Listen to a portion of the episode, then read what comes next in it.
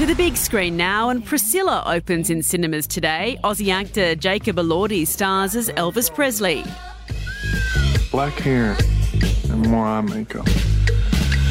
I don't know if I like it. Jacob says he had a brief moment of fear after landing the role before diving right in. I'd made this kind of shrine of Priscilla. I had pictures of her sort of stuck all over the walls, and I would just stay up all night watching, the movies, listening to the music, reading the books. I think there's a misconception with Elvis, with the, the thank you very much, and this is everything is in this place here, and it actually, when you look back and when you find the home videos, and if you listen to early interviews, it's not necessarily the case. There's a pitch to it, and I wanted to try and find his human voice, his non-stage voice, the voice that he had behind closed doors.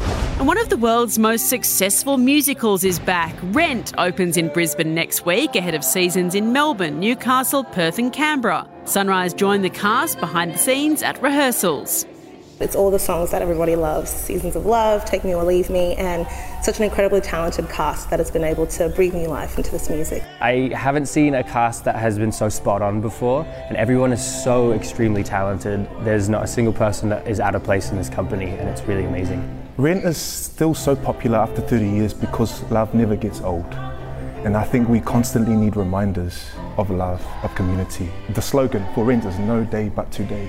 How many times do we forget those things that are so important to us that are right in front of us? Tickets for all seasons are on sale now. Full details on our website.